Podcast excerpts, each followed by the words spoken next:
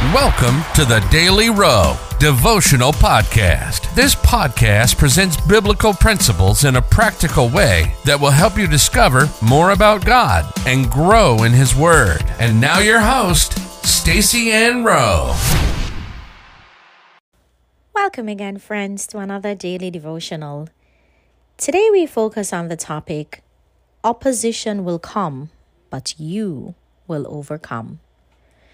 The Bible verse comes to us from Jeremiah 1, verse 19. And they shall fight against thee, but they shall not prevail against thee. For I am with you, saith the Lord, to deliver thee.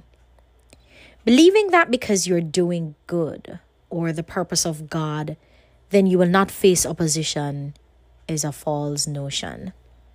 All the greats of the Bible got a fight in their endeavor to fulfill their purpose. Moses got a fight in his attempt to lead the people out of Egypt. Paul was doing well preaching the gospel all over the world, and he too had to contend with major opposition. Opposition will come. When it was time for Jeremiah to fulfill his purpose, God told him in Jeremiah 1 verse 19 that they would fight against him. God was telling Jeremiah to expect opposition. It was inevitable. Bear in mind that Jeremiah was going to be doing good and he was perfectly aligned to the will of God. Nevertheless, he would face opposition. Jeremiah faced opposition because the people did not like what he was saying, although it was from the Lord.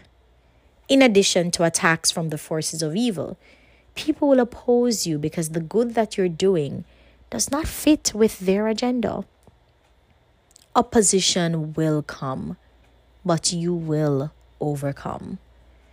After telling Jeremiah that they would fight against him, God went on to say that they would not prevail against him because he would deliver him.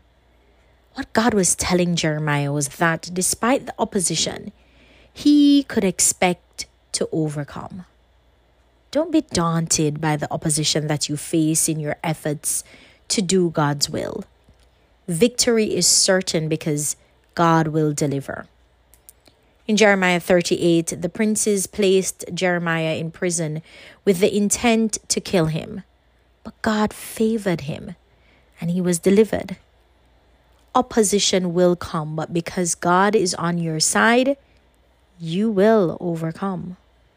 Life application. Despite the opposition, focus on fulfilling your purpose knowing that God will deliver you. Let us pray. Lord, thank you for being honest in telling us that opposition will come. Thank you also for the reassurance that even though opposition will come, you will deliver us. In Jesus' name, amen.